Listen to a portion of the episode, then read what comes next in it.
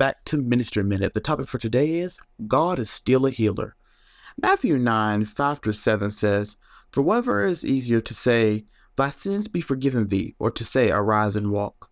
But that ye may know that the Son of Man hath power on earth to forgive sins. Then saith he to the sick of the palsy, Arise, take up thy bed, and go into thine house. And he arose and departed to his house.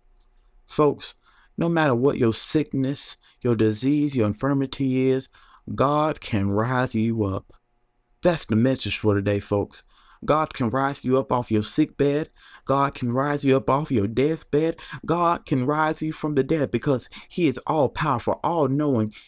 He can do all things but fail.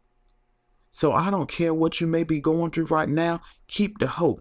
Keep the faith. God is going to turn it around for your good. You just got to keep holding on. The enemy's going to try to tell you that you're not going to make it, that you're that you're going to lose this battle, but the battle has already been won. The war has already been won. So my friend, keep the faith. Keep the hope. God is going to turn it around for you.